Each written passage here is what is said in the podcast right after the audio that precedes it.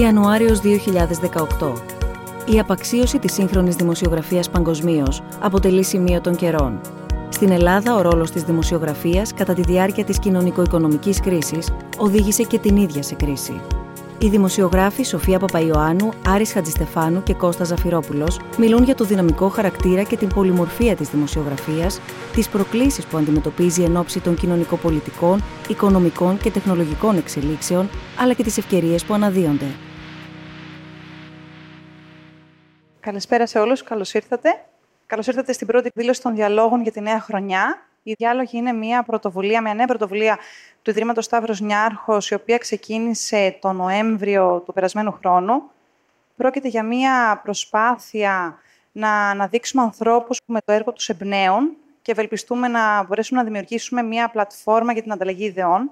Η σημασία που δίνει το Ίδρυμα Σταύρος Νιάρχος στην προαγωγή του ανοιχτού διαλόγου χωρίς περιορισμούς και ο κομβικός ρόλος που έχει ο ανοιχτός διάλογος για την ανάπτυξη μιας υγιούς δημοκρατίας, αποτέλεσαν και την αφορμή του θέματος της σημερινής συζήτησης, η δημοσιογραφία στην κρίση και η κρίση στη δημοσιογραφία. Και φυσικά η απρόσκοπτη λειτουργία του τύπου και οι προκλήσεις που αντιμετωπίζει η σύγχρονη δημοσιογραφία είναι κάτι το οποίο αφορά όλους μας, δημοσιογράφους και μη. Σήμερα κοντά μας, για να αναλύσουν τις προκλήσεις αλλά και τις ευκαιρίες που παρουσιάζονται για τη σύγχρονη δημοσιογραφία στην Ελλάδα, είναι η δημοσιογράφη Σοφία Παπαϊωάννου, ο Άρης Χατζηστεφάνου, με τον οποίο θα συνδεθούμε μετά μέσω Skype, και ο Κώστας Ζαφυρόπουλος, καθώς και ο καθηγητής του Τμήματος Δημοσιογραφίας και ΜΜΕ στο Αριστοτέλειο Πανεπιστήμιο Θεσσαλονίκης, Νίκος Παναγιώτου, και ο φοιτητής του Τμήματος Πληροφορικής του Πανεπιστημίου Μακεδονίας, Βαλεντίνος Τσέκα, με τον οποίο επίσης θα συνδεθούμε με Skype. Τη συζήτηση θα συντονίσει η Άννα Κίνθια Μποσδούκου. Καλησπέρα σας και από εμένα. Καλώ ορίσατε. Είναι πάρα πολύ ενθαρρυντικό καταρχάς το ότι έχουμε μαζευτεί πολύ και όσο παρακολουθούσαμε και το βίντεο συνεχίζει και έρχεται κόσμος. Θέλω με τη σειρά μου να καλωσορίσω καταρχάς την Σοφία Παπαϊωάννου που είναι σήμερα μαζί μας και εγώ με τη σειρά μου να καλωσορίσω τους ομιλητές. Είναι ο καθηγητής ε, Νίκος Παναγιώτου, επίκουρος καθηγητής στο Τμήμα Δημοσιογραφίας και Μέσων Μαζικής Ενημέρωσης στο Αριστοτέλειο Πανεπιστήμιο Θεσσαλονίκης. Είναι ο Κώστας Ζαφυρόπουλος, δημοσιογράφος, στην ερευνητική δημοσιογραφία και έχει σημασία που το λέω, αν και στη συνέχεια της συζήτησής μας νομίζω θα θίξουμε και αυτό το κομμάτι, εάν είναι πλεονασμός ή όχι. Ήταν κάτι που μας είχε απασχολήσει στη δημοσιογραφία. Είναι αυτονόητο ότι εμπεριέχεται η έρευνα ή μήπως όχι στις μέρες μας θα προσέθετα εγώ. Έχουμε ήδη συνδεθεί όμως και με τον δημοσιογράφο Άρη Χατζηστεφάνου και με τον Βαλεντίνο Τζέκα. Ο Βαλεντίνος είναι φοιτητής, αρκετοί ίσως τον γνωρίζετε καθώς έχει έτσι, φιλοξενηθεί σε αρκετά μέσα για τα κατορθώματά του στην προσπάθεια να θεραπευτούμε από αυτό που ονομάζεται ψευδείς ειδήσεις, ένα φαινόμενο το οποίο θα δούμε στη συνέχεια της συζήτησής μας, εάν είναι σημείο των καιρών ή αν όχι και τόσο, μήπως τελικά ε, έχουν εξυγχρονιστεί τα εργαλεία τα οποία έχουμε στα χέρια μας και μιλάμε για fake news μέσω του διαδικτύου. Παρ' όλα αυτά θα δούμε πώς και αν αντιμετωπίζεται η μετάδοσή τους, Βαλεντίνε. Θα δούμε βεβαίως, κύριε καθηγητά, Νίκο, μιας και όλοι μεταξύ μας μιλάμε στον ενικό, οπότε νομίζω αυτή τη φυσικότητα μπορούμε να, τη, να την κρατήσουμε και στη σημερινή μας συζήτηση. Θα δούμε τι γίνεται και με τη βασική ασθένεια, την κρίση δηλαδή, που περνά ο χώρος, ο χώρος της δημοσιογραφίας, κάτι το οποίο το γνωρίζουμε όλοι μας, κάτι το οποίο το συζητάμε όλοι μας, κάτι το οποίο έχει κάνει αν όχι όλους μας, τους περισσότερους από εμάς, να είμαστε καχύποπτοι όταν ακούμε κάτι, όταν διαβάζουμε κάτι, ακόμα και όταν κάτι βάλει κάποιον, γιατί βάλει κάποιον και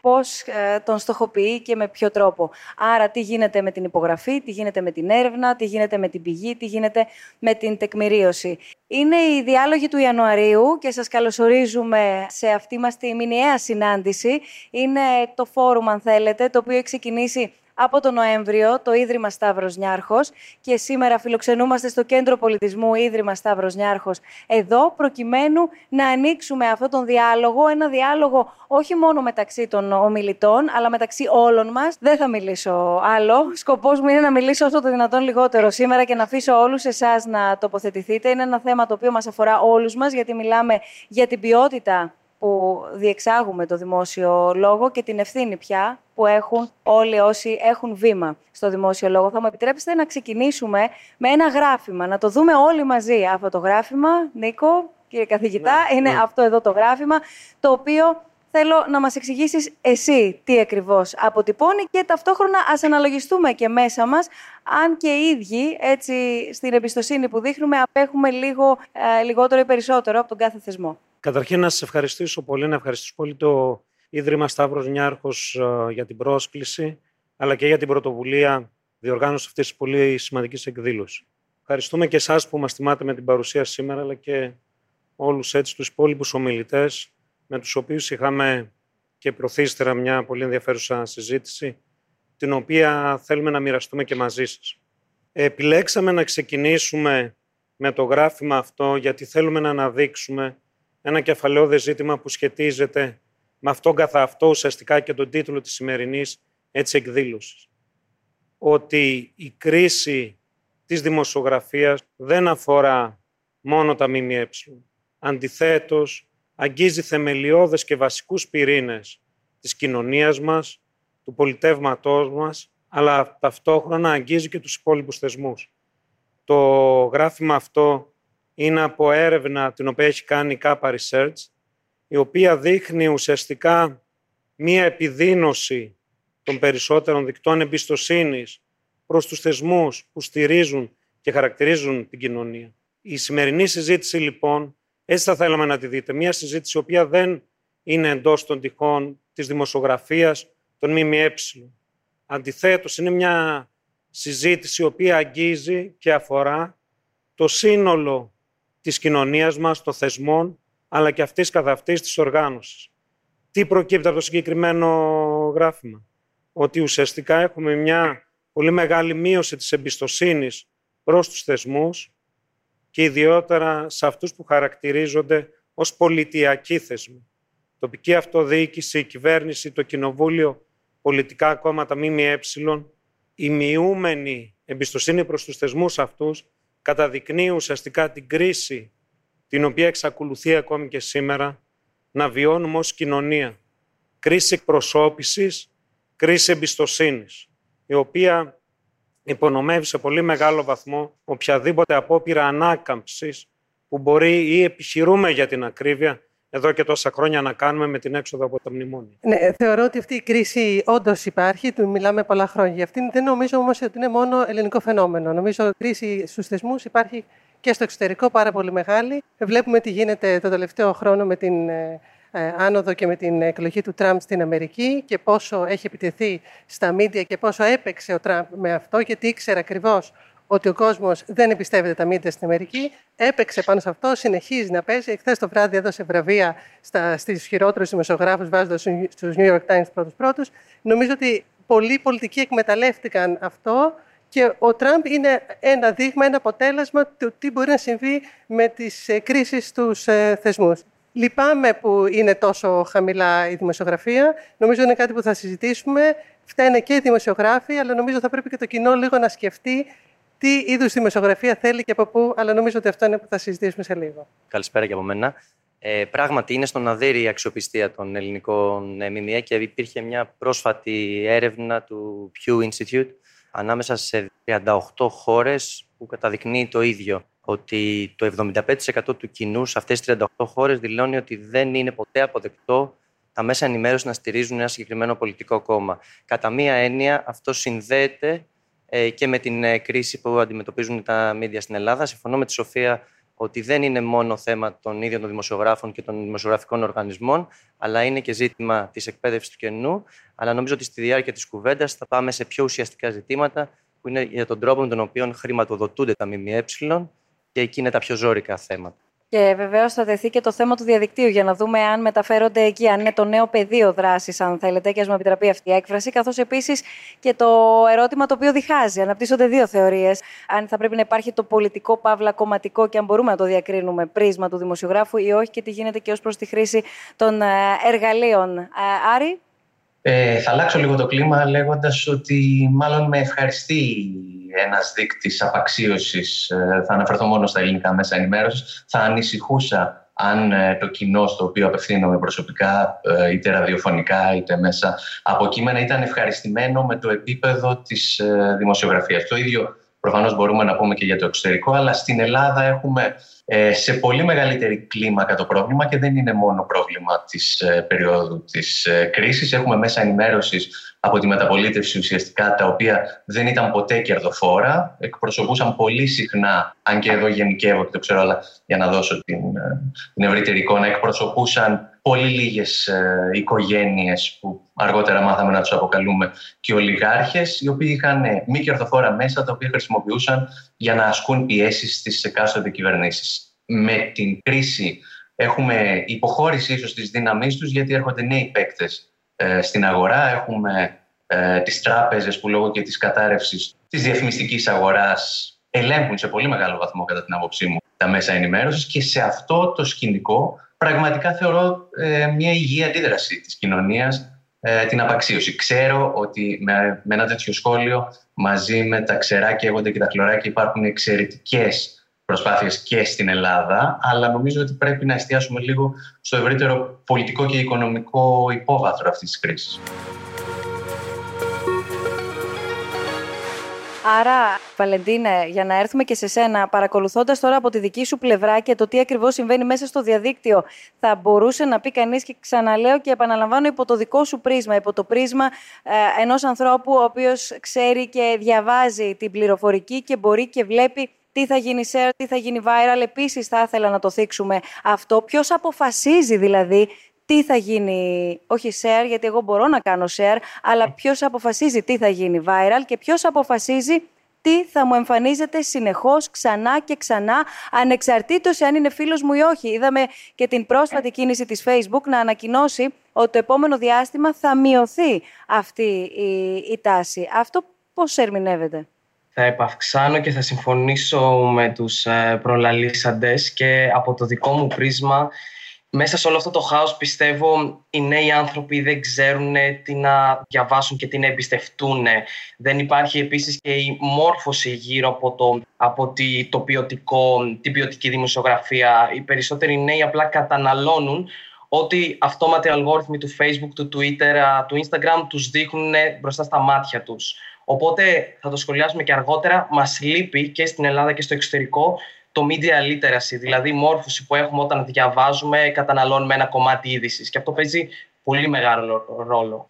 Δεν ξέρω αν υπάρχει απάντηση για να μπούμε λίγο και βαθύτερα στις αιτίες. Αναφέρατε νωρίτερα ότι δεν είναι σημείο των καιρών, είναι κάτι το οποίο ήδη παρατηρείται σε πολύ μεγάλο βάθος χρόνου και γυρνάμε πάρα πολύ πίσω. Από την άλλη όμως, και με δεδομένο επίσης ότι πρόκειται για ένα παγκόσμιο φαινόμενο με διαφορετικές διακυμάνσεις ή εκφάνσεις ενδεχομένως, αλλά παρατηρείται και είναι διαπιστωμένο, να μπούμε λίγο στις αιτίες. Είναι οι αιτίες, για παράδειγμα, η άμεση και άρρηκτη πολλές φορές σχέση με το πολιτικό χώρο, είναι το οικονομικό μοντέλο και ο τρόπος χρηματοδότησης, είναι ποιες οι κατηγορίες ή η κατηγοριοποίηση των αιτιών, αν σας ζητούσα κάτι τέτοιο. Στη συνέχεια έχουμε να δούμε και πολύ εξαιρετικά γραφήματα από τον α, Νίκο. Αλλά σε μία συζήτηση. Ποιος φταίει και τι ευθύνεται για όλο αυτό το μπερδεμένο τοπίο; Λοιπόν, κάνοντας, πιστεύω ότι όντως ξεκινάμε από το αν φταίνει οι δημοσιογράφοι. Και δεν θα μιλήσω μόνο για την Ελλάδα, γιατί επιμένω ότι δεν είναι μόνο ελληνικό φαινόμενο. Δηλαδή, έχουμε μια τάση να κατηγορούμε όλο την Ελλάδα και τα ελληνικά ΜΜΕ, αλλά είδαμε και με παραδείγματα ότι δεν είναι μόνο ελληνικό φαινόμενο. Οι Βρετανοί ε, με το Brexit δεν το προβλέψανε σε αυτό το βαθμό που πιστεύαμε θα το προβλέψουμε. Στην Αμερική δεν προβλέψανε όσο περιμέναμε θα προβλέψουν την άνοδο του Τραμπ. Εδώ δεν προβλέψαμε πολλά άλλα, μην ε, τα συζητήσουμε, τα ξέρουμε πολύ καλά. Λοιπόν, πιστεύω ότι όντως υπάρχει ένα θέμα ότι τα μίντια όντως ελέγχονται από κάποια πολιτικά και επιχειρηματικά συμφέροντα. Αυτό δεν το, το γνωρίζουμε πολύ καιρό. Εγώ προσωπικά πάρα πολλές φορές αισθάνομαι πάρα πολύ άσχημος δημοσιογράφος όταν ακούω και πολύ πρόσφατα τους πολιτικούς στη Βουλή να αναφέρονται και να λένε πάνω σε συζήτηση πολιτική, αυτό το άκουσα σε αυτό το κανάλι, ο άλλος πολιτικός να λέει αυτό το άκουσα σε αυτό το κανάλι. Εγώ προσωπικά στεναχωριέμαι πάρα πολύ. Δεν είναι ένα φαινόμενο που συνέβαινε, συμβαίνει μόνο τώρα, συνέβαινε και παλιά ε, στην Ελλάδα. Το είδαμε, διαβάσαμε, όποιος διάβασε και τα απομνημονεύματα τώρα που πέθανε του Μητσοτάκη, που λέει ο παλιός Μητσοτάκης πώς ελέγχαν τα μίντια, είναι λίγο τρομακτικό. Πιστεύω όμως ότι κάποιοι πρέπει να χρηματοδοτούν τα μέσα. Και από την άλλη, αυτή τη στιγμή, παρόλο που κριτικάρουμε την ελληνική τηλεόραση, παρόλο που ο κόσμος έχει φύγει από την ελληνική τηλεόραση, είναι και μία περίοδος πάρα πολύ ελπιδοφόρα με την έννοια ότι αυτή τη στιγμή όποιος θέλει από εδώ, και είστε πάρα πολλοί δημοσιογράφοι εδώ και νέοι και χαίρομαι πάρα πολύ, μπορεί να κάνει ένα δικό του μέσο. Μπορεί να αρχίσει να τραβάει φωτογραφίες, να τραβάει βίντεο και να κάνει ένα κάτι στο ίντερνετ. Και μην ξεχνάμε το 2020 περιμένουμε ότι τα δύο τρίτα της ελληνικής της ε, δημοσιογραφίας παγκοσμίως θα είναι mobile, θα είναι στο κινητό. Οπότε θεωρητικά όλοι μας, επειδή όλοι μας εδώ πέρα μέσα έχουν κινητό, μπορούμε να το κάνουμε αυτό ακολουθώντας κάποιες τεχνικές δημοσιογραφίας. Άρα είναι μια πολύ καλή περίοδος που εγώ δεν θα έλεγα ότι είναι απαραίτητα κακή. Αυτό που πρέπει όμως να ρωτήσουμε είναι, και αυτό δεν έχει απαντηθεί παγκοσμίως, γι' αυτό θέλω να πω ότι δεν είναι μόνο ελληνικό, ποιος θα το χρηματοδοτήσει αυτό; Γιατί ναι, μπορεί να ξεκινήσεις. Πρόσφατα, πριν λίγες μέρες, βραβεύτηκε ένα site στην, στο Καναδά, μιας Αμερικανίδας που έφυγε από την Αμερική και πήγε στο Καναδά, η οποία ξεκίνησε με ίντερνετ, με εκπαιδευόμενα παιδιά και αυτή τη στιγμή παίρνει βραβεία ερευνητικής δημοσιογραφίας. Και αυτή σιγά σιγά, πολεμώντας στο Facebook, πολεμώντας στην Google, παίρνει όλη διαφήμιση, κατάφερε να πάρει κάποια βραβεία. Αυτό λοιπόν που πρέπει να αναρωτηθούμε και εμείς σαν κοινό και εσείς σαν κοινό που καταναλώνει ενημέρωση είναι ποιος θέλετε να πληρώνει για αυτή την είδηση. Γιατί κάποιος πρέπει να πληρώνει για να έχεις κάτι, για να διαβάζεις. Οπότε αυτό είναι κάτι που δεν έχει απαντηθεί. Δεν είναι μια εύκολη ερώτηση. Βλέπουμε ότι στο εξωτερικό κάποιοι φιλανθρωπικά κέντρα αρχίζουν να χρηματοδοτούν πετυχημένα site για να κάνουν δημοσιογραφία. Νομίζω ότι εκεί είναι μια πολύ ωραία διέξοδος για όλους μας. Εγώ είμαι πάρα πολύ χαρούμενη που υπάρχει αυτή η διέξοδος, γιατί και οι ίδιοι δημοσιογράφοι αισθανόμαστε πολλές φορές εγκλωβισμένοι σε αυτή την κατάσταση της κρίσης, που ξέρουμε ότι κάποια ερευνητικά θέματα, που ξέρω ότι θα το συζητήσουμε σε λίγο, δεν μπορούν να βγουν προς τα έξω και για λόγους οικονομικούς θα το συζητήσουμε, αλλά και για λόγους ότι δυστυχώς δεν πουλάνε. Και το ότι δεν πουλάνε, θα σας το πω και από την προσωπική πείρα, ξέροντας ποια θέματα πουλάνε οι ώρε τηλεόραση, και μπορώ να σας το αποδείξω ακόμα και από το γεγονός ότι οι, ερευνητικές, οι εκπομπές στη τηλεόραση ερευνητικής δημοσιογραφίας παίζουν στις 12 και κάποιες στη 1 η ώρα τη νύχτα. Για να κάνω λίγο το δικηγόρο του διαβόλου που μου αρέσει να το κάνω, διαφωνώ εν μέρη και με τον Άρη και με τη Σοφία. Με τον Άρη διαφωνώ, όχι ακριβώς τη διαπίστωση. Εγώ έχω μεγάλη ανησυχία για την αξιοπιστία, που είναι πολύ χαμηλά η αξιοπιστία των ΜΜΕ, γιατί βλέπουμε το τέλος της λίστας. Αν μας ξαναφέρετε τη λίστα αυτή, αυτή την έρευνα, θα δούμε που έχουμε ψηλά την αξιοπιστία. Και για μένα, ψηλά η αξιοπιστία είναι στο στρατό και στην εκκλησία. Ε, no offense, έτσι, ούτε για το στρατό και λιγότερο για την εκκλησία. Οπότε να δούμε τι, έχουμε ψηλά και τι έχουμε χαμηλά. Ω προς το παράδειγμα της ε, δημοσιογραφίας των πολιτών, δεν διαφωνώ ακριβώς τώρα. Πιο πολύ να κάνουμε μια κουβέντα λίγο πιο ενεργή και να μην είναι flat. Είναι πολύ προβληματικό να πούμε ότι ο καθένας από εσάς θα πάρει αύριο μια κάμερα, θα βγει έξω και θα κάνει δημοσιογραφία. Μπορεί αυτό το citizen journalism να έπαιξε πάρα πολύ ε, σαν ιδέα στο εξωτερικό και τα τελευταία χρόνια, αλλά δεν νομίζω ότι είναι η απάντηση. Ακόμα και να πάρω εγώ το κινητό μου και μια κάμερα ε, και ένα λάπτοπ και να παράξω περιεχόμενο και πάλι δεν σημαίνει ότι από αυτό θα μπορώ να έχω έσοδα. Οπότε πάμε τώρα στα μοντέλα χρηματοδότησης. Μπορώ να σας πω πολύ γρήγορα ότι κατά τη γνώμη μου υπάρχουν τρία βασικά μοντέλα. Το ένα είναι το παραδοσιακό. Αυτό που ζούμε, επιχειρηματίες, ε, που σήμερα έχουν πάρει και τη μορφή. Τέλος πάντων, είναι επιχειρηματίες που έχουν εμπλακεί σε πολλούς διαφορετικούς χώρους. Ο καθένας από αυτούς έχει και μια ποδοσφαιρική ομάδα, εμπλέκονται στα θέματα του τζόγου συνήθως και ταυτόχρονα έχουν και σχέσεις με πολιτικά κόμματα. Αυτό είναι το ένα μοντέλο. Δηλαδή, έχουμε και χειρότερους επιχειρηματίες, ολιγάρχες που είπε ο Άρης, από ότι είχαμε εκδότες πριν από 20-30 χρόνια, τους παραδοσιακούς εκδότες, με όλα τους τα προβλήματα. Το άλλο μοντέλο είναι αυτό της εφημερίδας που δουλεύω εγώ με στην εφημερίδα των συντακτών. Είναι ένα συνεργατικό, συνεταιριστικό μοντέλο. Αυτό έχει πολλά πλεονεκτήματα και ορισμένα μειονεκτήματα που δεν τη παρούσε να το συζητήσουμε. Και έχει και ένα ταβάνι ε, σε σχέση με τα πράγματα που μπορεί να παράξει. Αλλά εκεί πέρα δεν υπάρχει ο ίδιος βαθμός εξάρτησης και έχει αξία να τονιστεί. Το τρίτο μοντέλο είναι αυτό που ακολουθείτε και το είδαμε και στη Νέα Υόρκη όσοι από εμάς ήμασταν υπότροφοι, ε, της ε, ερευνητικής δημοσιογραφίας που έχει τα donations στους χορηγούς με τον αστερίσκο βέβαια ότι κάθε φορά πρέπει να ξέρεις και αυτός που σε χορηγεί τι συμφέρον έχει να σε χορηγήσει. Έχει έρθει λοιπόν ένα σχόλιο, δεν το θέτω ως ερώτημα, διότι ήδη το έθιξε η Σοφία πρώτη από όλους, αν δηλαδή θα πρέπει να γίνει μια εσωτερική αναζήτηση σχετικά με το ήθος του δημοσιογράφου, δηλαδή να γίνει Μία καταρχάς αυτοκριτική και στη συνέχεια όλο αυτό το οποίο συζητάμε, όλες οι υπόλοιπες ευθύνες και όλος ο υπόλοιπος τρόπος, έτσι όπως επηρεάζει Άρη και έρχομαι σε εσένα, τόσο το μοντέλο χρηματοδότησης το οποίο έθιξε ο Κώστας και η ευθύνη του κοινού, αλλά θέλω σιγά σιγά να, να βάλουμε στη συζήτησή μας επειδή και εσύ το γνωρίζεις καλά και το κατά πόσο εύκολο είναι ένας δημοσιογράφος για τον χύψη λόγο να επιχειρήσει να κάνει το δικό του βήμα και να έχει μία ολοκληρωμένη παρουσία και άποψη, συνεπώς, στο διαδίκτυο. Άρα και ανεξάρτητη, έτσι. Ε, ναι, είναι πράγματα που συνδέονται και με όσα είπε και η Σοφία και ο Κώστας ε, για το πόσο εύκολα μπορείς να βγεις, όχι μόνο για τη δημοσιογραφία των πολιτών. Και μπορώ εδώ να σας φέρω ένα προσωπικό παράδειγμα από τη δική μου ιστοσελίδα, την οποία άρχισα πιο επαγγελματικά ε, να χειρίζομαι περίπου λίγο πριν από την εποχή του δημοψηφίσματος ε, στην Ελλάδα. Αυτό που διαπίστωσα τις μέρες του δημοψηφίσματος είναι επειδή όλος ο κόσμος κρεμόταν σε μια οθόνη υπολογιστή και έψαχνε ότι το δικό μου site έπεφτε κάθε λίγες ώρες. Γιατί είχα ένα σερβερ των 100 ευρώ κάπου στις Ηνωμένες Πολιτείες, όπου όταν έμπαιναν ταυτόχρονα 4 ή 5.000 άτομα, απλώς έπεφτε και εγώ έπαβα να έχω οποιαδήποτε παρουσία ε, στο διαδίκτυο. Αυτό σήμαινε ότι έπρεπε άμεσα να δώσω 500, 600, σύντομα θα αυξηθούν και θα πρέπει να είναι 1000 ευρώ μόνο για σερβερ, χωρίς να αρχίζουμε να υπολογίζουμε τα διάφορα widget και plugin τα οποία κάνουν το site πιο γρήγορο και πιο γρήγορο site σημαίνει υψηλότερα ε, να σε εμφανίζει η Google στις σελίδες αναζήτησης και όλοι ξέρουμε ότι αν δεν είσαι στις δύο-τρεις ε, θέσεις πρώτες ουσιαστικά δεν υπάρχεις ή αν δεν είσαι τουλάχιστον στην, στην πρώτη σελίδα. Και εδώ δεν έχουμε μπει ακόμα στα προβλήματα που θα βρει η δημοσιογραφία μπροστά της από τις μεγάλες πλατφόρμες, την Google ή την Facebook,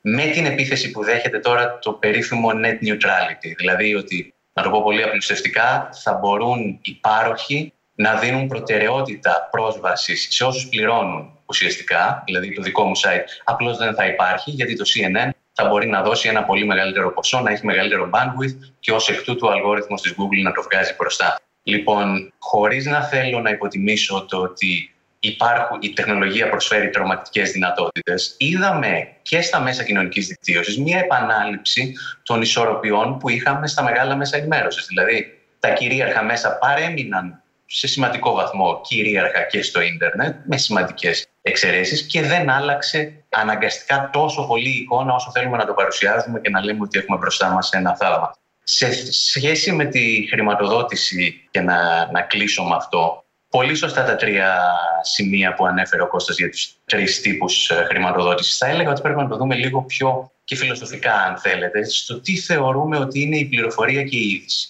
Αν θεωρούμε ότι είναι ένα προϊόν και το δούμε με όρους ελεύθερης αγοράς, πάντα θα καταλήγουμε σε καταστάσεις όπως αυτή που έχουμε σήμερα. Πάντα ήταν ένα προβληματικό μοντέλο αυτό. Σε περιόδους κρίσης, όπου δεν θα υπάρχουν χρήματα και θα κυριαρχούν λίγοι μεγάλοι παίκτες, ε, αναφέρθηκα στις τράπεζες πριν, δεν είναι μόνο αυτές, η είδηση προϊόν θα ελέγχεται αναγκαστικά από αυτό. Θα έβαζα λοιπόν ένα τέταρτο σημείο.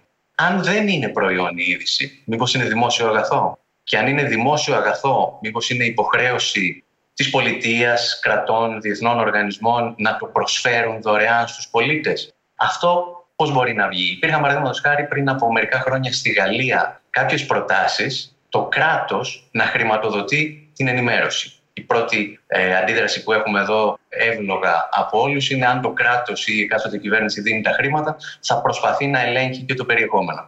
Αυτό που είπαν ήταν να δίνουμε τα χρήματα στους Γάλλους πολίτες για να αγοράζουν όποια εφημερίδα θέλουν ή να παίρνουν μια συνδρομή σε όποιο μέσο ενημέρωσης θέλουν.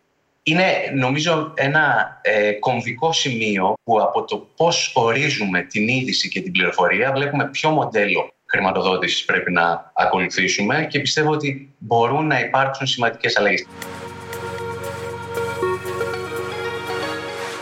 Είπαμε πριν, αν και λίγο το, το προσπεράσαμε, το, το πώς θα μπορούσαν να έχουν παρουσία, το έχουμε συζητήσει και μέσα στο παρελθόν, τα παραδοσιακά μέσα τα οποία απαξιώνει το κοινό στο διαδίκτυο, να υπάρχει δηλαδή μια πιο σοβαρή παρουσία από αυτή που υπάρχει σήμερα, μια πιο ολοκληρωμένη, αν θέλετε, ενδεχομένως να στήχιζε και λιγότερο. Αυτό που θα συζητήσουμε μετά, το που επενδύουν και που ε, λιγότερο όχι ως προς το προϊόν τους στα παραδοσιακά, ξαναλέω, μέσα, αλλά πόσες φορές πέφτουν στην παγίδα, για άλλους δεν είναι παγίδα, είναι η νούμερο ένα έννοια, κυρίως για το χώρο της τηλεόρασης και απευθύνομαι σε σένα, Σοφία, θα ήθελα τοποθέτηση όλων, γιατί, για παράδειγμα, μια εφημερίδα δεν θα το κάνει τόσο πολύ, να προμοτάρουν και να επικοινωνήσουν τη δουλειά τους μέσω των social media.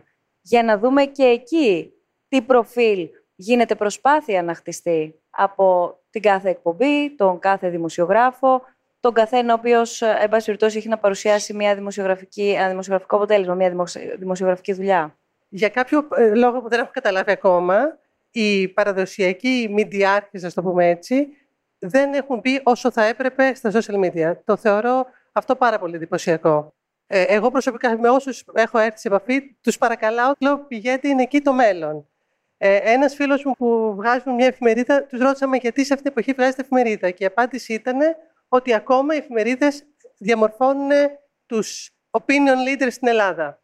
Το δέχομαι ε, από τις... Ναι, πες μου, αλλά... Ναι. Ε, ε, κατά το ίμιση αυτό ακριβώς ναι. ήταν η ερώτησή μου. Το άλλο είναι το εξής, ότι βλέπουμε μία προσπάθεια, μπορεί ένας δημοσιογράφος, πάρα πολύ δύσκολα, αλλά ας πάρουμε ένα παράδειγμα, εν πάση περιπτώσει, μάλλον φανταστικό. Έχει όλα τα εργαλεία τα οποία χρειάζεται για να δουλέψει, κυρίως στην τηλεόραση, που είναι μεγαλύτερο το κόστος, έχει το χρόνο, τους ανθρώπους, την ελευθερία, όλα και κάνει μία δουλειά η οποία δεν προβάλλεται τα μεσάνυχτα. Παρόλα αυτά, έχει την ανάγκη να το επικοινωνήσει μέσω των social media. Αυτό είναι δίκοπο μαχαίρι. Γιατί το ρωτώ αυτό, Γιατί βλέπουμε πολλές φορές ακόμα και δημοσιογράφους και όχι παρουσιαστές ε, εκπροσώπους του ψυχαγωγικού χώρου, για παράδειγμα, λίγο να τα μπερδεύουν προκειμένου να γίνουν viral. Αυτό είναι το ερώτημά μου, επειδή βλέπουμε αυτή τη δυναμική. Α, αυτό, ναι, αυτό είναι, αυτό είναι πολλά ερωτήσεις σε ένα. Ναι, το τι θα γίνει viral είναι ένα δίκοπο μαχαίρι. Πώ έχουμε κι εμείς μια σύγχυση μέσα μας; Όχι όλοι, αλλά μήπω.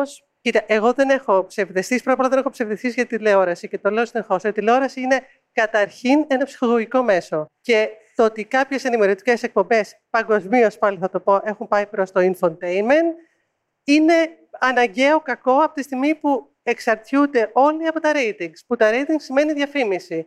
Και ξέρουμε πάρα πολύ καλά, όσοι κάνουμε κάποιο είδους ενημερωτική εκπομπή, ότι μπορείς να έχεις κάνει μια καταπληκτική έρευνα που να σου έχει πάρει χρόνο να το κάνεις και για κάθε λεπτό του 50 λεπτού να έχεις ξοδέψει τρεις ώρες κάθε μέρα και να έχει πάρα πολύ χαμηλά ratings και να κάνεις κάτι απλό, σε εισαγωγικά πιο ελαφρύ, χαζό και να κάνει κάτι απίστευτα νούμερα. Εμένα προσωπικά μου έχει συμβεί πάρα πολλές φορές και ενώ χαίρομαι με τα νούμερα, δεν χαίρομαι γιατί ξέρω τι μπορεί να συμβεί. Πάντως, εκτός από τα blog που λέμε γιατί ενημερωνόμαστε από τα blog και όλα αυτά, ε, για μένα fake news υπάρχουν κάθε μέρα. Δηλαδή, κάθε μέρα μπορούμε να εντοπίσουμε στον ελληνικό τύπο και στα ελληνικά media χιλιάδες fake news. Να σας πω ένα απλό με το παράδειγμα που ξύπνησα σήμερα. Ξυπνάω το πρωί και ανοίγω το κινητό, ενημερώνω το κινητό και βλέπω ότι κάποιοι, ε, ότι ο στρατηγός άνεμος έριξε το άγαλμα, το γλυπτό φύλαξ ε, στο παλαιό φάληρο. Ε, συγκεκριμένη εφημερίδα, συγκεκριμένο site, μεγάλη κυκλοφορία κτλ. Μετά από λίγη ώρα, ε, παίρνεις τηλέφωνο το δήμαρχο Παλαιοφαλήρου, ρωτάς τι έγινε, παίρνεις την αστυνομία και διαπιστώνεις φυσικά ότι δεν το έριξε κανένας άνεμος, αλλά κάποιοι συγκεκριμένοι τύποι στις 3.30 το βράδυ με κουκούλες, με δύο τζιπ, πιθανότατα χρυσαυγίτες κτλ. κτλ. Αυτό ήταν η είδηση που έπαιξε κανονικά. Και η είδηση έλεγε σήμερα το γλυπτό το ρίξαν αυτοί. Δεν είναι η πρώτη φορά και θα γίνω λίγο τώρα έτσι δεικτικό. Στη δολοφονία του Παύλου Φίσα, εκείνη την ημέρα το πρωί, έστω ήταν ένα χοντρό ατόπιμα, τον σκοτώσανε για το ποδόσφαιρο. Αυτά τα κάνουμε κι εμείς. Φταίμε κι εμείς γι' αυτά. Τις εικόνες ATM που έπαιζε το Mega στο οποίο δούλευα, όταν επιβλήθηκαν τα capital control και ήταν από την ε, Νότιο Αφρική, κάποιοι τα κάνανε. Φυσικά εκεί δεν έχει την ίδια ευθύνη ο δημοσιογράφος με τον διευθυντή ειδήσεων. Έτσι, όπως δεν έχει... ναι, αυτό είναι πολύ βασικό. Δεν έχουμε όλη την ίδια ευθύνη, αλλά αυτά έχουν γίνει. Συζητάμε για τα βλήματα του Πάνου Καμένου, αλλά δεν συζητάμε για ένα πόλεμο δίπλα, όχι δίπλα μας, στην Ιεμένη. Δηλαδή, θέλω να πω, δεν είναι μόνο τα fake news και τα hoaxes που λέμε, που κυκλοφορούν, είναι σε αυτά που παράγουμε και εμείς ως περιεχόμενο. Ή τον ηθικό πανικό που μπορεί να δημιουργούν οι δημοσιογράφοι από τα θέματα των οροθετικών, ή να μην ανοίξω το ζήτημα αυτό. Ή και το πώς καλύπτουν ή δεν καλύπτουμε κάποια ζητήματα. Σας θυμίζω την υπόθεση του ναρκόπλιου Noor One με τους 2,1 τόνους ηρωίνης. Κανένας Εγώ πήγαινα στη δίκη κάθε μέρα. Κανείς δεν ασχολήθηκε με αυτή τη δίκη παρά μόνο όταν ήρθε στην επικαιρότητα για μικροκομματικούς λόγους. Κανείς δεν έχει ασχοληθεί με το αποτέλεσμα της δικαστικής απόφασης, αλλά με το τι είπε ο Καμένος, αν πήρε τηλέφωνο, αν έκανε παρέμβαση στη δικαιοσύνη, όχι δεν έκανε παρέμβαση στη δικαιοσύνη κτλ. Ότι υπήρχε μια εγκληματική οργάνωση και από κάποιους χρηματοδοτήθηκε και κάποιοι δεν έχουν βρεθεί ακόμα υπεύθυνοι, δεν μας απασχολεί. Και δεν απασχολεί και το κοινό. αυτό που λέει ο Κώστας είναι νομίζω πάρα πολύ σημαντικό και δεν νομίζω ότι σε αυτό φταίνε οι ιδιοκτήτες και τα επιχειρηματίες. Φταίει καθαρά η μόρφωση του δημοσιογράφου και ότι πριν βγάλεις οτιδήποτε πρέπει να πάρεις κάποια τηλέφωνα. Εγώ προσωπικά και είμαι σίγουρη και ο Κωστής και πολλοί άλλοι δημοσιογράφοι, επειδή ακούω πάρα πολλές πληροφορίες κάθε μέρα, αν δεν πάρω εγώ ίδια να μάθω τι ακριβώς έχει γίνει, ποτέ δεν, δεν ακούω την είδηση με τίποτα. Παρόλο που θα μ' άρεσε πολύ η ιδέα του θα έχει πέσει με τον αέρα. Όταν είδα τις γλάστρες στην αρχή, λέω θα έχει πέσει από τον αέρα αυτό το άγαλμα.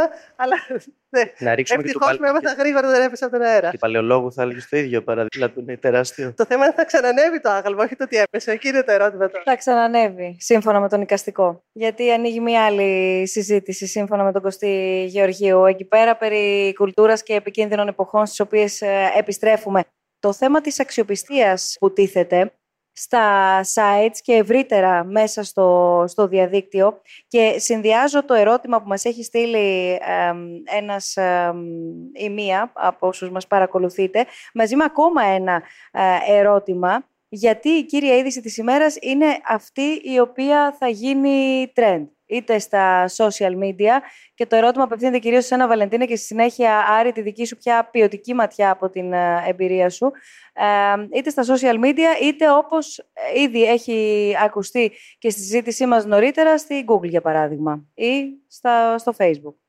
Είναι άκρος ενδιαφέρον ερώτηση. Πιστεύω πως είμαστε σε μια εποχή που πλέον οποιοδήποτε στην κυριολεξία μπορεί να παράγει το υλικό που θέλει, είτε, ένα, είτε είναι κάποιος 15χρονο, 20χρονο, κάποιος έμπειρος δημοσιογράφος, οποιοδήποτε στην κυριολεξία και με πολύ λίγα χρήματα αλλά και λίγο χρόνο να κάνει viral αυτό που έγραψε. Και εκεί πέρα φταίνε και οι πλατφόρμες. Το βάρος το έχουν οι πλατφόρμες σε πολύ μεγάλο επίπεδο. Ο τρόπος με τον οποίο είναι δομημένο παράδειγμα το Twitter δεν αφήνει χρόνο α, στον αναγνώστη να σκεφτεί. Έρχεται update, πας να διαβάσεις τον τίτλο, ξαφνικά γίνεται νέο update. Η ροή τρέχει, όλα τρέχουν, γρήγορα τρέχουν. Οπότε το μυαλό σου προσαρμόζεται σε αυτό το, το νέο trend εισαγωγικά, ότι όλα τρέχουν, γρήγορα τρέχουν, οπότε πρέπει να τα πιάσεις όλα. Δεν έχεις χρόνο να σκεφτείς ποιοτικά τι διάβασες. Οι πιο πολλοί, και υπάρχει και έρευνα αυτό από το πρακτήριο Reuters, υπάρχει το ποσοστό των 81% σε μια έρευνα που έγινε που απάντησαν ότι απλά διαβάζουν τον τίτλο και όχι στην κυριολεξία το άρθρο, το πραγματικό άρθρο. Και έτσι διαμορφώνονται απόψεις εκατομμυρίων ανθρώπων. Οπότε οι πλατφόρμες σίγουρα έχουν ένα πολύ μεγάλο βάρος πάνω τους. Επιβραβεύουν το virality, το engagement, δηλαδή το πώς θα κάνουν like, το πώς θα κάνουν comment, share, που αυτά δεν, δεν, δείχνουν, δεν είναι ποιοτικά μετρήσιμα. Οπότε επιβραβεύεται το virality και δεν επιβραβεύεται η ποιότητα. Από εκεί και πέρα να προλάβω κάποιες ερωτήσεις, θα μου πείτε ποιος κανονίζει την είναι ποιοτικό. Ακριβώς αυτό πάντα... ήταν το, το ερώτημά μου και αν ε, πάλι καταλήγουμε την αρχή της συζήτησής μας περί εξαρτήσεων πολιτικών ή επιχειρηματικών. Ακριβώς. Εκεί πέρα πιστεύω ότι οι πλατφόρμες πρέπει να δώσουν τον απόλυτο έλεγχο στους χρήστες. Δεν θέλω το Facebook να μου πει ότι θέλω να βλέπω περισσότερα post από τον φίλο μου ή από τον πατέρα μου ή από τον οποιοδήποτε. Θέλω εγώ σιγά σιγά να το κρίνω και να έχω όμως απόλυτο έλεγχο, χωρίς να χρειάζεται να, κάνω, να χάνω ώρες σε unfollow ή σε unlike. Οπότε το πρώτο μεγάλο βήμα ενάντια στην παραπληροφόρηση και γενικά στον βομβαρδισμό πληροφοριών που γίνεται θα ξεκινήσει και πρέπει να ξεκινήσει αναγκαστικά ε, από τις μεγάλες πλατφόρμες του μονοπωλιακού τους χαρακτήρα, του οποίου όμως, τον οποίο δεν μπορούμε να τον αμφισβητήσουμε. Δηλαδή, από τη δομή της, μια τέτοια πλατφόρμα θα έχει μονοπωλιακό χαρακτήρα και θα φτάσουν δύο-τρεις άνθρωποι, ιδιοκτήτε της Google ή της Facebook, να ελέγχουν ουσιαστικά τη ροή πληροφοριών. Το θέμα δεν είναι αν θα είναι λοιπόν μονοπόλιο, γιατί θα είναι μονοπόλιο, αλλά πώς θα ελέγχεται αυτό το μονοπόλιο. Και ξαναγυρίζουμε στο ότι όταν η πληροφορία που διαχέεται θεωρείται προϊόν, άρα το virality είναι ο πρώτος παράγοντας, δεν μπορεί μια ιδιωτική επιχείρηση να το λύσει. Δεν μπορεί μια επιχείρηση η οποία δεν ελέγχεται δημοκρατικά από τους πολίτες, δεν λέω κυβερνήσεις, δεν λέω κράτη. Ε, έχω γράψει ένα κείμενο που έλεγα να εθνικοποιήσουμε το Facebook, ενώντας να το κοινωνικοποιήσουμε βέβαια το Facebook, γιατί αν πούμε να εθνικοποιήσουμε το Facebook θα τεθεί το ερώτημα ποιο έθνος ε, θα το πάρει υπό τον έλεγχο του. Δεν μπορούν πάντα. Αυτά ξέρω ότι ίσως ακούγεται ως ε, εξαιρετικά ριζοσπαστικό να μιλάς για εθνικοποίηση μιας τέτοιας πλατφόρμας, αλλά να μην ξεχνάμε ότι το ίδιο το οικονομικό σύστημα στο οποίο ζούμε, πάντα τις υποδομές του φρόντιζε να βρίσκονται υπό κάποιας μορφής δημόσιο ή κοινωνικό έλεγχο. Στις ΗΠΑ, στη Βρετανία, στη Γερμανία, οι δρόμοι, παραδείγματος χάρη, δεν ανήκουν σε ιδιώτες όπως κάνουμε εμείς εδώ, γιατί είναι ένα συστατικό δομικό στοιχείο για τη λειτουργία μιας ολόκληρης κοινωνίας. Τα κρατάνε υπό δημόσιο έλεγχο. Και έτσι θα πρέπει να δούμε σε ποιους έχουμε επιτρέψει αυτή τη στιγμή να έχουν ε, τον έλεγχο στις ε, πλατφόρμες. Και εδώ μπαίνουμε και στο θέμα των ε, fake news, όπου βλέπουμε μία παρέμβαση που εμένα μου θυμίζει την εποχή του Μακάρθη ε, και το κυνήγι μαγισσών στις Ηνωμένες Πολιτείες σε προηγούμενες ε, δεκαετίες να βγαίνουν οι ιδιοκτήτες του Facebook ή της Google και να λένε ότι θα παρέμβουμε στον αλγόριθμο με πολιτικά κριτήρια, να το αναγνωρίζουν πλέον δημοσίως, παραδείγματος χάρη για να μην έχουν τέτοια διάχυση ρωσικά μέσα ενημέρωσης. Το οποίο δεν είναι μια δική τους απόφαση, είναι μια πολιτική απόφαση που έχει ληφθεί ε, σε πολλά άλλα επίπεδα, παραδείγματος χάρη, πήραν πίσω τις διαπιστεύσεις από τους ε, συναδέλφους του Russia Today στο Κογκρέσο στις ΗΠΑ. Τα οποία μας οδηγούν σε πολύ πιο δυστοπικές καταστάσεις, φοβάμαι, από ό,τι μπορούμε να φανταστούμε. Μόλις χτε ή προχτές ο Ασάντ έβγαλε μια ανακοίνωση που λέει ότι αντιμετωπίζουν οι κοινωνίες μας υπαρξιακό πλέον πρόβλημα από τη δύναμη που έχουν αυτές ε, οι πλατφόρμες. Μιλώντας και παρατηρώντας όλα όσα συμβαίνουν πια μέσα στο διαδίκτυο με δική μας ευθύνη, με ευθύνες αλωνών, με πάση περιπτώσει τις υπάρχουσες συνθήκες. Παρόλα αυτά, τα παραδοσιακά ΜΜΕ βλέπουμε να μην επενδύουν σοβαρά, με σοβαρό τρόπο στο διαδίκτυο. Από την άλλη, να προσπαθούν να μένουν ενεργά όσο αντέξουν, με τις συνθήκες να γίνονται όλο ένα και πιο δύσκολες. Ενδεχομένως αυτό κάνει και ακόμα περισσότερο κόσμο να είναι καχύποπτος. Για ποιο λόγο θα πρέπει να υπάρχουν ε, Sony και ντε εδώ, πουλάει δεν πουλάει ε, ένα θέμα. Άρα ερχόμαστε σιγά σιγά στο τι είδους προϊόν θέλουν τελικά να παράγουν τα παραδοσιακά μέσα ενημέρωσης, δεδομένης της έκπτωσης, όχι απλά στην έρευνα, όχι απλά στην παραγωγή μιας ερευνητικής εκπομπής, αλλά στη δυνατότητα του να έχεις κάποια πολύ βασικά εργαλεία όχι για να σηκώσει ένα τηλέφωνο, γιατί αυτό νομίζω είναι υποχρέωση όλων μας να σηκώσουμε ένα τηλέφωνο και ένα δεύτερο τηλέφωνο επίσης, για να διασταυρώσουμε και το πρώτο τηλέφωνο που σηκώσαμε. Αλλά αν μη τι άλλο, να μπορέσουμε να καλύψουμε αυτό που συμβαίνει. Γιατί είναι πολυτέλεια το να το διερευνήσουμε αυτό που συμβαίνει, αλλά έστω να το καλύψουμε ολοκληρωμένα αυτό που συμβαίνει. Νομίζω στο πρώτο ερώτημα, ακόμα επενδύουν οι μητιάρχες στη τηλεόραση για, είναι και ένας καθαρά οικονομικός λόγος. Ακόμα από το 250 εκατομμύρια, πόσο 260 που είναι η διαφήμιση, το μεγαλύτερο ποσό πάει στη τηλεόραση ακόμα στην Ελλάδα.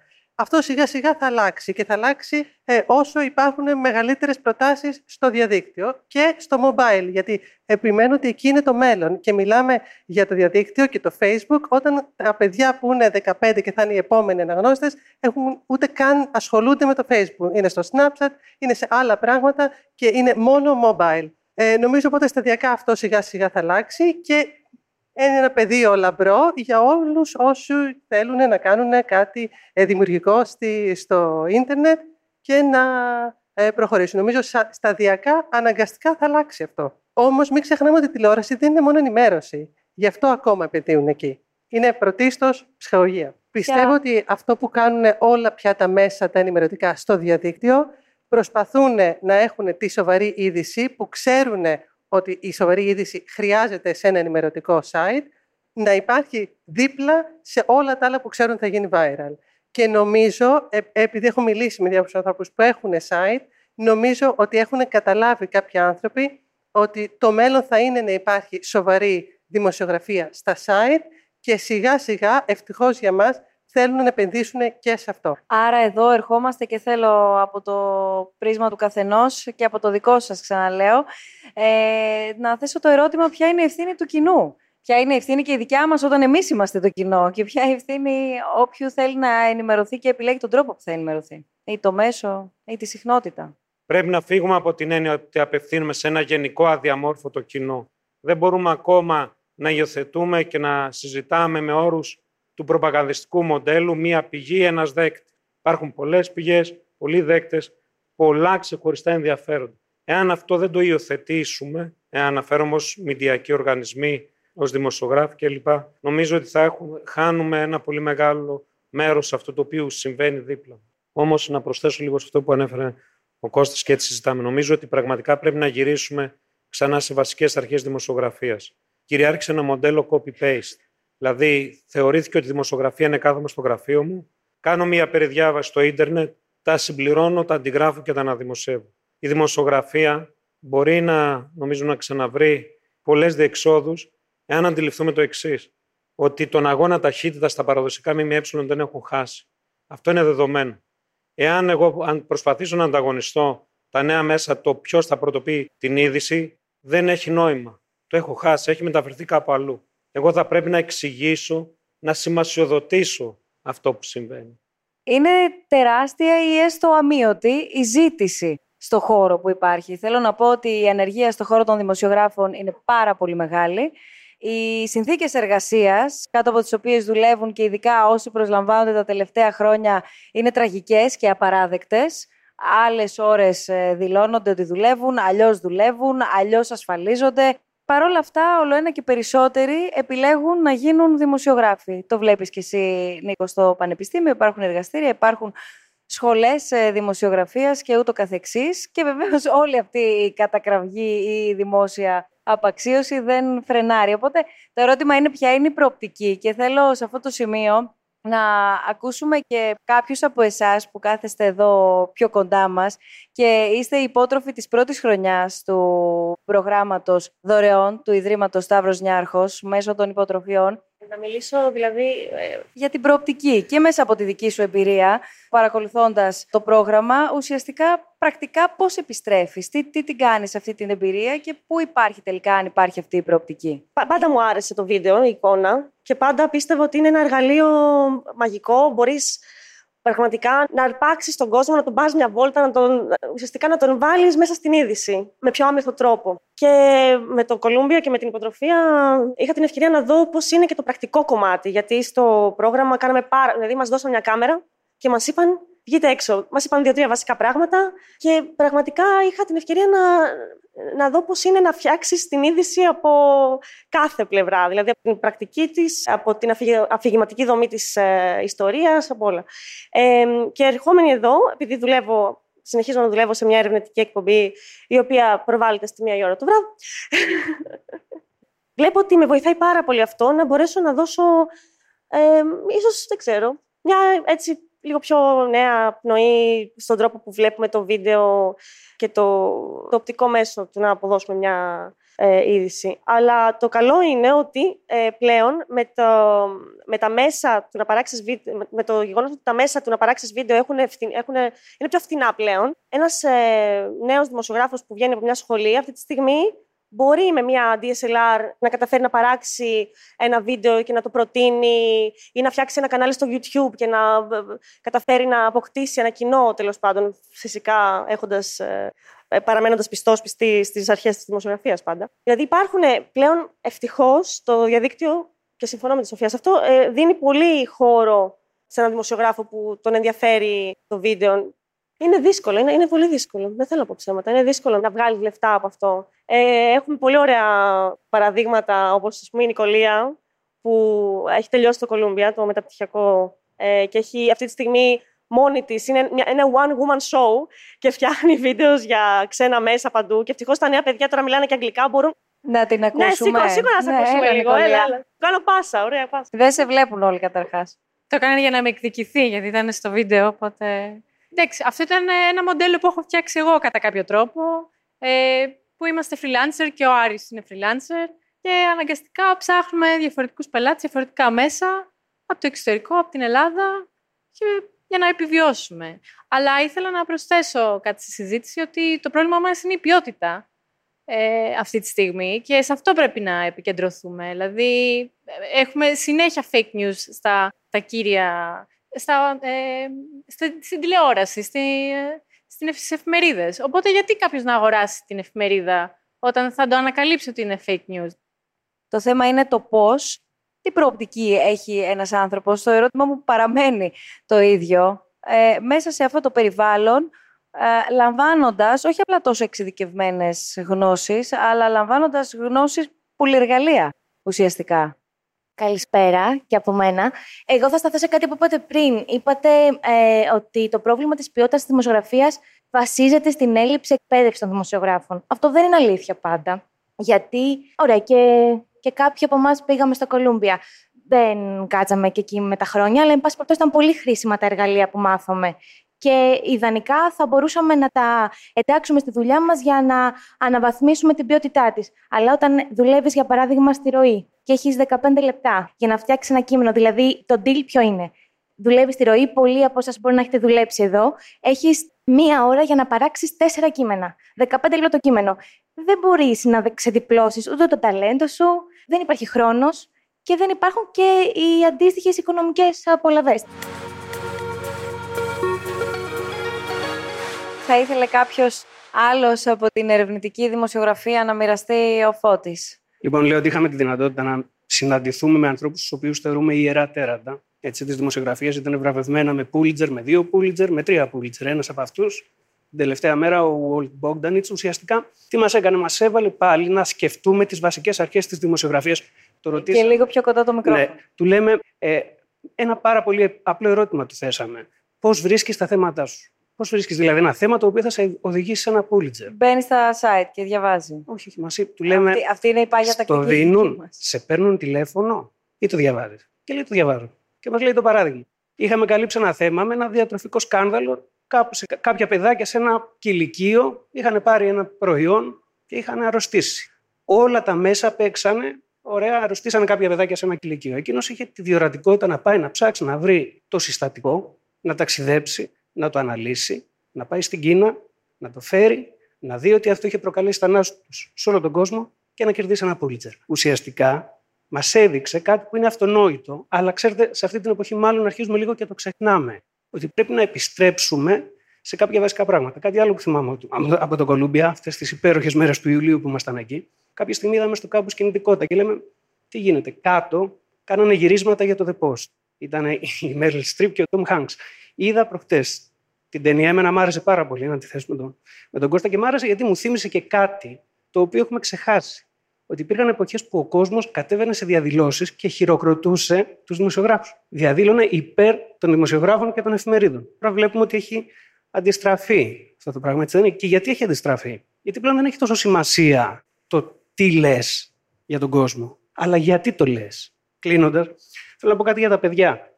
Ότι τελικά επιστρέφοντας αυτές τις βασικές αρχές της δημοσιογραφίας, το ζητούμενο είναι να αντιμετωπίσουν αυτό που για μένα θεωρώ το νούμερο ένα εχθρό του δημοσιογράφου. Ονομάζεται αυτολογοκρισία. Δηλαδή τη δυνατότητα να έχεις την είδηση, αλλά να συμβιβάζει και να λες να το πω, αυτό να μην το πω, θα μου δημιουργήσει προβλήματα. Άρα, ιδίω τα νέα παιδιά, πρέπει κάποια στιγμή να σκεφτούν ότι στην πορεία τους θα πρέπει να αναμετρηθούν όχι μόνο με το διευθυντή τους, τον αρχισυντάκτη τους, αλλά κυρίως με τη συνείδησή τους. Έτσι δεν είναι. Ευχαριστώ. Ευχαριστούμε πάρα πολύ, Φώτη. Από το lead δεν έχουμε ακούσει κανέναν. Από το lead, ο Σωτήρης. Καλησπέρα και από μένα. Είμαι ο μόνος από το lead εδώ, δυστυχώς. Κάτσαμε τρεις μήνες εμείς στη Νέα Υόρκη. Ω, τα παιδιά. Γεια σας. Άργησαν. Το πολύ ενδιαφέρον αυτού του προγράμματος ήταν ότι για έναν δημοσιογράφο που είναι παραδοσιακά εκπαιδευμένος και δουλεύει με παραδοσιακά μέσα και εργαλεία, είναι πολύ ενδιαφέρον το ότι έχει πια στην ε, φαρέτρα του εργαλεία τα οποία δεν έχει να χρησιμοποιήσει. Τα συγκεκριμένα εργαλεία και συγκεκριμένες τεχνικές σε καμία περίπτωση δεν θα αντικαταστήσουν το βίντεο, το ρεπορτάζ, την εθνογραφία, παραδοσιακούς τρόπους που γίνεται η δημοσιογραφία. Αλλά θεωρώ ότι μπορεί να τα ενισχύσει και να συνεργαστούν όλα αυτά τα μέσα και όλοι αυτοί οι τομείς ε, παραγωγής μιας είδησης, ώστε να καταφέρουμε να φτιάξουμε ένα προϊόν, μια είδηση σε βάθος και να την αναλύσουμε πολύ καλύτερα. Θέλει και κάποιος από, από εκεί που, που αντιδράσατε; Αστείευομαι βεβαίως. Να σας ακούσουμε. Κατερίνα, ναι, δεν μπορώ να δω καλά. Εγώ δυστυχώς άργησα λίγο. Θα έρθω, θα έρθω. Είχες δουλειές. Έλα, έλα εδώ, Κατερίνα. Έλα, έλα εδώ. Μπορείς να σταθείς εδώ, να σε βλέπουν όλοι και να σε ακούν. Ή έλα εδώ, άμα θες. Όχι, εντάξει, δεν μια χαρά. Λοιπόν, γεια σας και από μένα. Ε, εγώ ήμουν μαζί με τον Σωτήρη και τον Χρήστο στο Columbia, στο Leeds, στο μεγαλύτερο πρόγραμμα. Εμείς μείναμε εκεί περίπου τέσσερις μήνες και σχεδόν κανείς από εμάς, αν εξαιρέσουμε λίγο τον Δημήτρη, τον Μπόγκα που έμεινε στην Αμερική, δεν είχαμε καμία εικόνα από data journalism και από coding και από επεξεργασία μεγάλων δεδομένων και όλα αυτά. Αυτό που κερδίσαμε στην ουσία ήταν ότι άλλαξε η ζωή μας. Εμείς πήγαμε στο Κολούμπια δημοσιογράφοι, παραδοσιακοί δημοσιογράφοι, και τώρα είμαστε digital δημοσιογράφοι, είμαστε data journalists και είμαστε και coders. Και στην καθημερινή μας γράψανε και hackers. Εντάξει, αυτό που εγώ έχω να σας πω είναι ότι εμείς στην ουσία προτείνουμε μια νέα δημοσιογραφία, η οποία στηρίζεται πάνω στην παλιά, αλλά με επιστημονικό τρόπο εξετάζει εκ νέου τα δεδομένα αυτή τη φορά και στην ουσία ψάχνει να βρει την αλήθεια που και αν ο δημοσιογράφος δεν σας την πει για τον α ή β λόγο και γιατί κάποιος αρχισυντάκτης ή κάποιος πιο ψηλά δεν θέλει να βγει η αλήθεια προς τα έξω, η δημοσιογραφία δεδομένων σας δίνει τα δεδομένα και την ανάλυση open και τα βλέπετε μόνοι σας. Οπότε δεν δίνουμε μαθημένη τροφή πλέον στον, σε αυτόν που διαβάζει, στον αναγνώστη, σε αυτόν που βλέπει ενδεχομένως μια είδηση. Του δείχνουμε το δρόμο για να ψάξει μόνος του να βρει την αλήθεια μέσα από τα δεδομένα και την ανάλυση που έχουμε κάνει εμείς και που μπορεί να κάνει και ο ίδιος, γιατί είναι όλα open. Κλείνοντας, ε, θέλω να επιστρέψω στη συζήτησή μας. Είναι πραγματικά πολλά τα ερωτήματα. Έτσι προσπαθώ να ρίχνω ματιές και να, να, τα ομαδοποιώ κατά κάποιο τρόπο. Αρκετά τα έχουμε θίξει ήδη. Αλλά καταρχάς, αν επιβεβαιώνεται η θεωρία, είναι το πιο σύντομο ερώτημα. Το αφήνω το άλλο για το τέλος. Ότι καθόλου νέα, καλά νέα. Είναι μια τακτική που την έχει ακολουθήσει πάρα πολλοί κόσμος. Έχει σταματήσει να βλέπει ειδήσεις, έχει σταματήσει να ενημερώνεται. Πολλοί λένε ότι είμαι καλύτερα, αρρωσταίνω με όλα αυτά που ακούω, δεν εμπιστεύομαι κιόλας κανέναν. Άρα καλύτερα να μην ενημερώνομαι, να μην βλέπω ειδήσεις. Δίνω την τηλεόρασή μου για ανακύκλωση, δεν αγοράζω εφημερίδα γιατί μου κοστίζει. Άμα έχω και κανένα φίλο. Στα Ναι, ξέρω εγώ. Το, μα το βλέπουμε. δεν το βλέπουμε. Πάντως, για, την, για αυτή την απόσταση την οποία παίρνει ο κόσμος από τις ειδήσει, νομίζω ότι παίρνει απόσταση από συγκεκριμένες πλατφόρμες. Ξακολουθεί με τον ΑΒ τρόπο να ενημερώνεται δεν μπορεί κάποιος να κλειστεί στον εαυτό του. Νομίζω η ιδιοποιώς διαφορά η οποία παρατηρούμε σήμερα είναι η εξής. Από εκεί που αναζητούσαμε πλέον την πληροφόρηση, άρα είμαστε σε μια σχέση αποκλειστικής εξάρτησης με τα ΜΜΕ, τώρα πλέον πλέον σε έναν ποταμό και ανώ πληροφόρηση. Άρα, κατά συνέπεια, αυτό το οποίο τονίστηκε πριν, το είχε πει και ο Βαλεντίνος, απαιτείται να εκπαιδευτεί και το κοινό με το να επενδύσουμε και στην αγωγή και στην παιδεία στα ΜΜΕ που έχει ξεκινήσει εδώ και χρόνια μια πρωτοβουλία, αλλά την επαναφέραμε και αυτή τη χρονιά με το να δημιουργήσουμε για πρώτη φορά την Παγκόσμια Εβδομάδα αφιερωμένη στην, στο γραμματισμό στα ΜΜΕ στην Ελλάδα. Νομίζω ότι τέτοιου είδους ζητήματα θα βοηθήσουν πάρα πολύ στο να αντιμετωπίσουμε επίσης την αναγκαιότητα να πλοηγηθούμε μέσα στον ωκεανό της πληροφορίας. Ένα ερώτημα το οποίο έχει έρθει και είναι κάτι το οποίο σε μία συνάντηση όλων μας είχε τεθεί και το βάζω ως ε, κλείσιμο πριν παρακαλούμε πολύ ακούσουμε και τις δικές σας ερωτήσεις, αν και εφόσον βεβαίως υπάρχουν οι τοποθετήσεις. Αν τελικά βάλετε και επιστρέφω στην αρχή της συζήτησής μας ο, η δημοκρατία. Είδαμε δηλαδή τα ποσοστά που αποτυπώνουν την εμπιστοσύνη που έχουμε στον κάθε θεσμό, αν ε, τελικά επηρεάζεται και βάλετε, ξαναλέω, η ποιότητα της δημοκρατίας μας, αναλογικά και με την ποιότητα του δημόσιου λόγου, έτσι όπως τον παρακολουθούμε να διεξάγεται. Φυσικά και βάλετε η δημοκρατία όταν η δημοσιογραφία είναι σε αυτά τα επίπεδα. Ε, το πιο, δηλαδή, αυτό είναι στη Νέα Υόρκη, αν ακούσαμε κάτι στο ερευνητικό πρόγραμμα, είναι ότι η ουσία της δημοσιογραφίας είναι η υπηρέτηση του δημόσιου συμφέροντος. Αυτό που έλεγε η ταινία, που δεν μου άρεσε για άλλους λόγους κοινοθετικού, ουσιαστικά να υπηρετεί τους κυβερνόμενους, τους πολλούς και τον κόσμο. Ε, και να ελέγχει την εξουσία με στόχο το δημόσιο συμφέρον. Λοιπόν, ε, προφανώς όταν έχουμε, είμαστε σε αυτό το σημείο, τίθεται θέμα δημοκρατίας. Σοφία; Λοιπόν, εγώ θα συνεχίζω να πιστεύω ότι η δημοσιογραφία είναι ένα μαγικό επάγγελμα και νομίζω γι' αυτό πάνε οι φοιτητές στη δημοσιογραφία είναι ένα επάγγελμα που πρέπει να αισθανθείς, να έχεις πάθος, να είσαι ερωτευμένος με αυτό. Θεωρώ όντως ότι η μισθή είναι απαράδεκτη, όπως απαράδεκτη είναι όλη η μισθή για όλα τα νέα παιδιά, δυστυχώς. Δεν θεωρώ απαραίτητα κακό το ότι κάνεις πολλές δουλειές. Το έχουμε κάνει όλοι, οπότε αυτό δεν το θεωρώ κακό. Θεωρώ ότι τα παιδιά που γυρνάνε από το Κολόμπια, εγώ είχα τη τύχη στη ζωή μου να πάω στο NYU και να κάνω μεταπτυχιακά και να ζήσω αυτό που εν μέρει ζήσατε κι εσείς και πιστεύω ότι πρέπει να έρθουν με ιδέες απ' έξω αλλά να κοιτάνε προς τα έξω. Θεωρώ ότι αν προσφέρει κάτι το Κολούμπια και οποιαδήποτε επαφή με το εξωτερικό δεν είναι μόνο το μάθημα, είναι και αυτό ο κόσμος που σου ανοίγει. Θεωρώ ότι πρέπει όλα τα παιδιά που έρχονται απ' έξω να κοιτάνε πώς θα κάνουν πράγματα να το πουλήσουν στο εξωτερικό. Δεν είμαι τόσο σίγουρη ότι υπάρχουν όλα τα μέσα εδώ. Εγώ προσωπικά θεωρώ ότι πρέπει να αναπτυχθεί περισσότερο ο τομέας στα πανεπιστήμια το πώς διδάσκεται η δημοσιογραφία, ε, εννοώ και η πρακτικά, τα, τα βίντεο και όχι μόνο θεωρητικά. Άρη. Ε, θυμάμαι όλη αυτή την ώρα τις πρώτες μου μέρες όταν μπήκα στο ραδιόφωνο του Sky το 95-96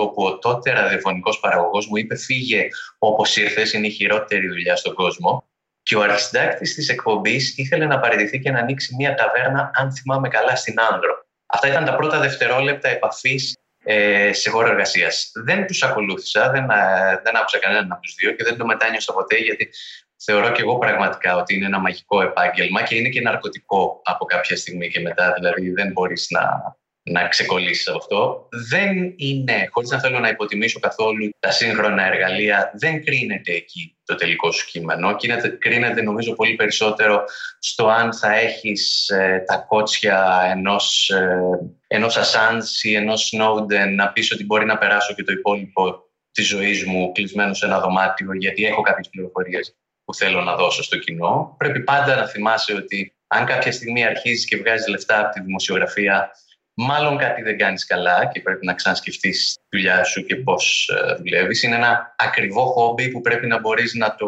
να το εγκαταλείψεις και κάποια στιγμή και να επιβιώσεις. Και με όλα αυτά, δεν ξέρω αν ε, επειδή πριν υπόθηκε ότι είμαστε και, και λίγο δυστοπικοί σε αυτά που λέμε, νομίζω καταλήγω σε αυτό, ότι προχωρήστε και φάτε τα μούτρα σας και ξαναφάτε τα μούτρα σας, γιατί είναι ένα υπέροχο επάγγελμα. Ευχαριστούμε πάρα πολύ, Άρη. Λοιπόν, θέλω να σας ευχαριστήσουμε εκ μέρους όλων πάρα πολύ. Σας ευχαριστώ πάρα πολύ καταρχάς για αυτή την ενδιαφέρουσα συζήτηση. Όλους μας ή αρκετούς από εμάς μας βασανίζουν ανάλογα ερωτήματα. Συνεχίζουμε μαζί με λίγο κρασί και ανανεώνουμε το ραντεβού μας στους επόμενους διαλόγους, στους διαλόγους του Φεβρουαρίου από το Ίδρυμα Σταύρος Νιάρχος. Καλή συνέχεια.